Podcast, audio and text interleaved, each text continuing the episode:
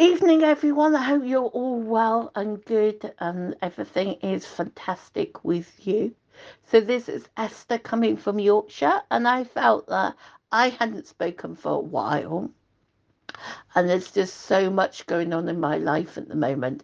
I thought I'd share some thoughts. So, um, for those of you who follow me, you will know that I have finally got my outdoor leg and I've been taking my leg out to places. Um, I do keep forgetting to take any videos of my trips out, but today I took my leg sofa shopping.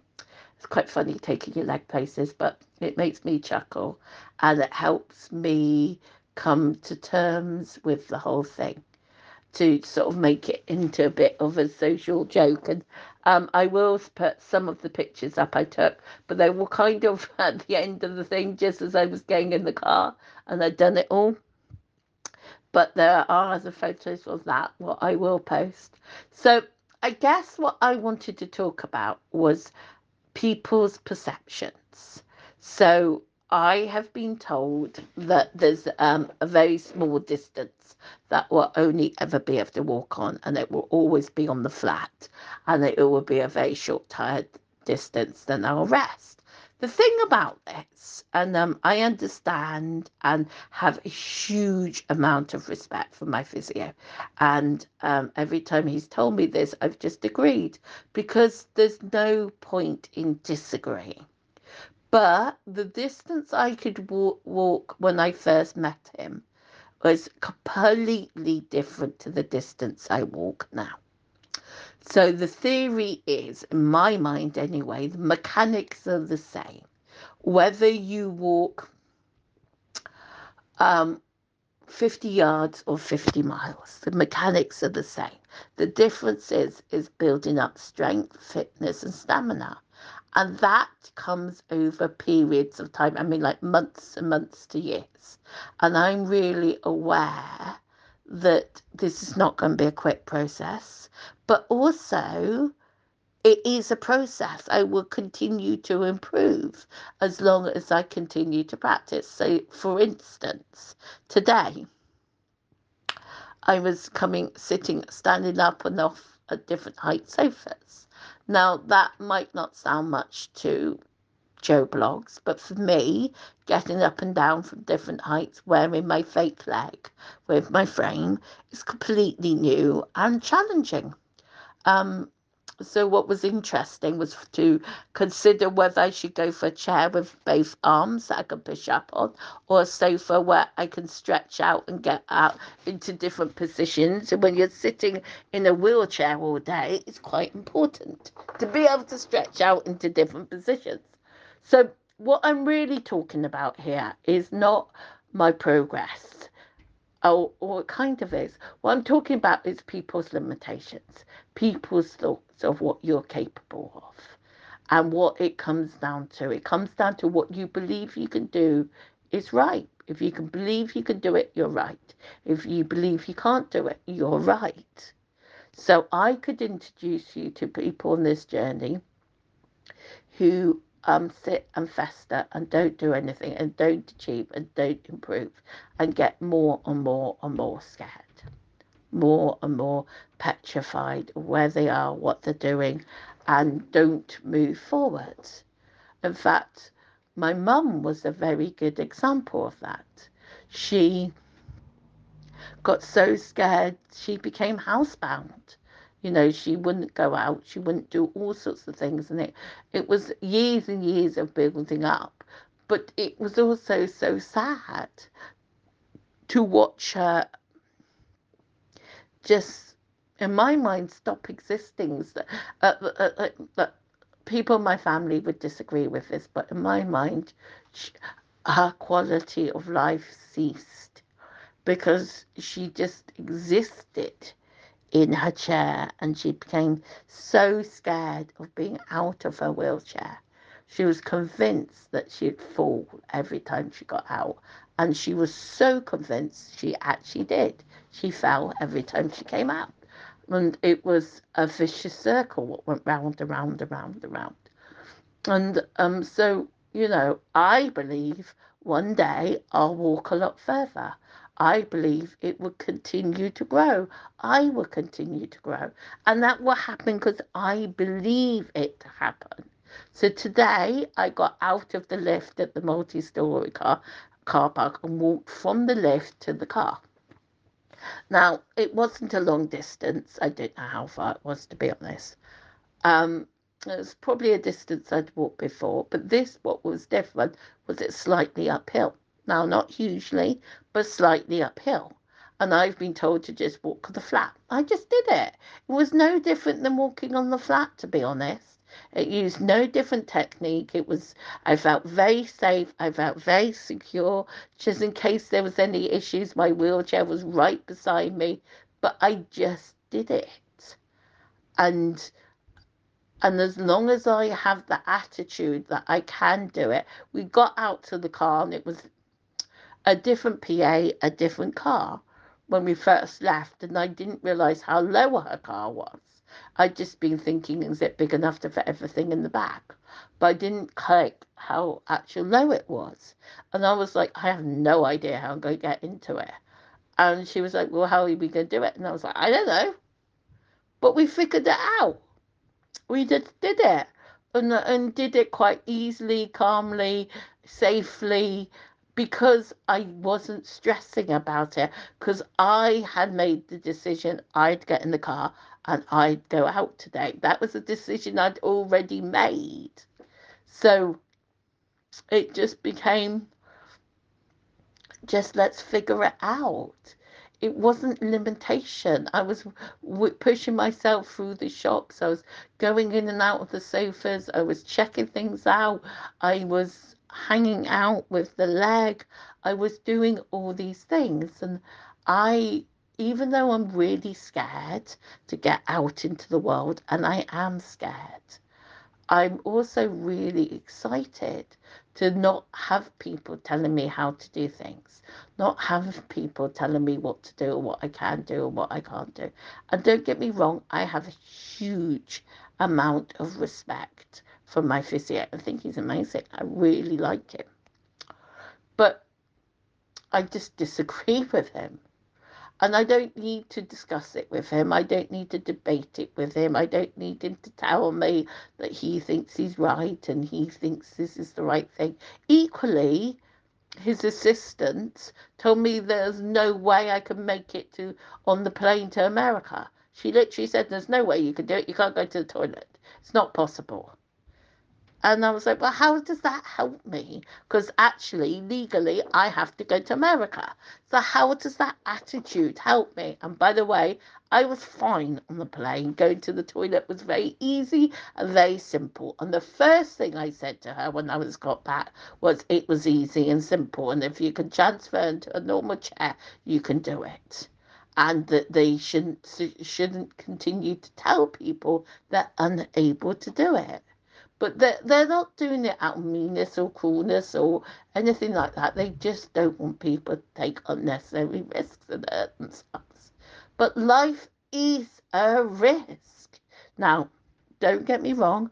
I am being very safe. I'm being very cautious. I'm very aware of the dangers around me because I do not want to end up in hospital again it's not worth the risk for me. But also, he underestimates how stubborn and pig headed I am and how determined I am to achieve certain things.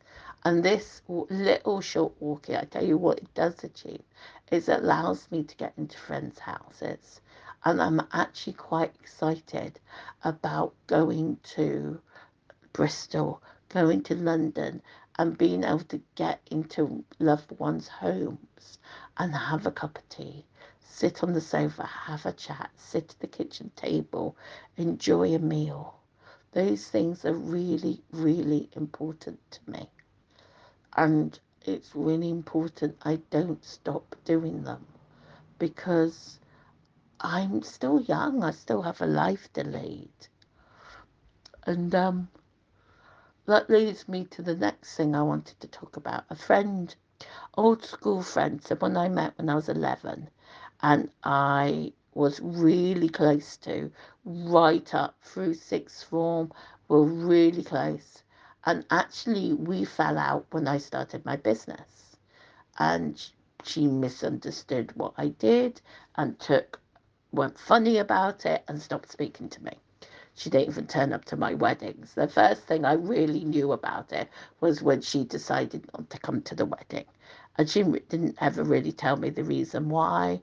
And she disappeared out of my life for years and years and years and years. And it's 11 years later, and we've recently made contact again on social media. And she was talking to me and asking me about my business. And she said something to me. She said, So have they still kept you? I hope they didn't fire you when you came ill. I said, What do you mean fire me? It's my business. I'm self employed. I work under the umbrella of an international company, but still my business. I'm still self employed. And by the way, it grew when I was in hospital. It continued to grow. I carried on getting the same thing every single month. It carried on being like that. So actually, if I wanted a security blanket, something to protect you for that unknown occasions, that unknown events, this was one of the things I would choose. But what was really interesting is we've been such good friends, and somehow the misunderstanding interpretation had destroyed our friendship and she didn't even know what it was. She hadn't even fully understood what it was. I did. And how many people prejudge, make judgments, make a snap decision, whether it's about how far someone can walk after accident, what someone how someone's going to recover, how they're going to deal with friends and family, how they're going to talk to loved ones, or to what are they going to do with their business, what they doing with their career, where they're going for the future. We're all so busy making presumptions and decisions and judgments about other people. And my point is maybe we should just be busy focusing on ourselves and figuring out what it is we want and what we can do and what we are going to say yes to and what are we going to bring into our world, into our lives. Because if you want to manifest and create your dream life, you really need to be asking yourself what it is you really, really want. So, how many people say they want financial freedom? I want to be free. But what does that actually mean? Seriously, have you actually thought about what that means to you individually? So, so many people um, want to be financially free but don't know how much it financially free is. How much do you need to feel financially free? And that figure you're thinking in your head, you probably should times it by 10. In my opinion, whatever the figure is, you should times it by 10. But that's my opinion you know everyone's different. What what a figure suits one person is not going to be the same for someone else because what's financial freedom for one person won't be financial freedom for someone else because we're all living different lives. And then that leads to what who do you become when you're financially free? What is the life you lead? And how much of that can you do now? So for instance um, someone who wants to live in a particular neighborhood. Okay, you might not be able to afford a house in that neighborhood right now, but you certainly could afford to go for a walk in it. You can certainly afford to go and look at houses, even from the outside from it. You can maybe go and afford to have a drink in a bar or a cafe and spend time in that environment. Spend time imagining what it would be like for this place to be your local cafe, your local shop. Maybe go and shop your food in that area. Maybe go and buy and start thinking about what your life will be when you're living that dream life. What activities will you do? Who will you spend time with? Will you still work? What sort of work will you do? What how are you going to spend your life? So it should be more than just these words. What oh I want to be financially free. What does that actually mean? And if you don't understand what that means to you, significantly as an individual, you're never going to achieve it. It's always going to be a pipe off dream because you what what is the dream? You don't know what it is even. So come clear about what you believe is possible. Don't listen to anyone else. Be the misfit, stand out differently, follow your own path, follow your own box route, find your own niche, find your own area, find where you belong, find your people, find the people that would cheer you along, stand you up, hold you high. Because quite honestly, those are the people you should spend your life. And if they can't sing you along, cheer you along, and root for you and believe in what you want. Even if it's not for them, they don't have to be for them. But if they can't say, wow, it means something made something to you, wow, this sounds great, this is fantastic, go for it. If they can't say that, they shouldn't be in your life. That's my point. They should at least be able to support you, at least be able to cheer you along, at least be able to sit and listen to what is really involved. I can almost guarantee you, you ask my closest family, my brothers, my stepdad, my father, what I actually do in my business, they won't be able to tell you. They don't know. They presume a lot. They make so many judgments, but none of them actually know what I do and the dreams I have and the ambitions I have. And I'm finding my own niches and my own circle of people who do know, who do get it, who will support me, who will cheer me along, who will shout for me, who who I just had a meeting with someone I'm in the collective with who just every suggestion I made was like, yeah, that's great, that's fantastic. How can I help you achieve that? How to do that? What to do? So this is the pull and push it along, whose um uh, organization that um supports disabled people to have a weekend of getting on the field and playing um, baseball and trying and giving it a go and being rough and tumbled and doesn't matter if they fall or doesn't matter if they can't do it. It's all about just giving it a go. And then the following day they get to watch a game with professionals. They get to sit back and enjoy that as a family. And that's all supported by a collective of business people who are all there pushing and pulling each other along. I'm the first international person. I am um, to enjoy the collective. I am incredibly, incredibly excited and proud to be part of it and the next few weeks you'll be hearing me talk about it more and more more and seeing more and more what it involves and what it's onto and um, yeah. So this is just I wanted to say something about the things and people are coming out and saying to me now as they're changing and it's a really really interesting part of my journey because I'm finding out who the new me is where the new me is going and what who she's becoming and what she's going to do and maybe um, a slightly uh, softer. I'm not going to say feminine, Tasha, because not necessarily what I believe.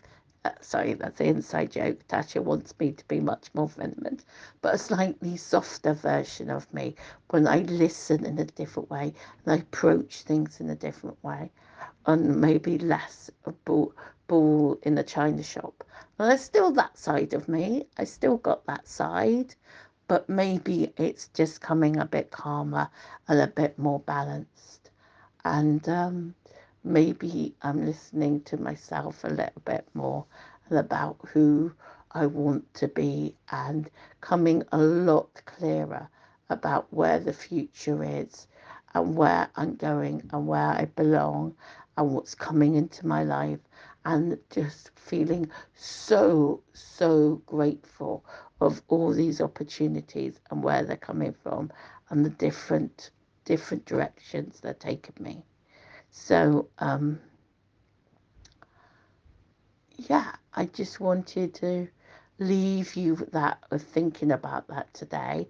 I hope it's made you stop and think and question some things.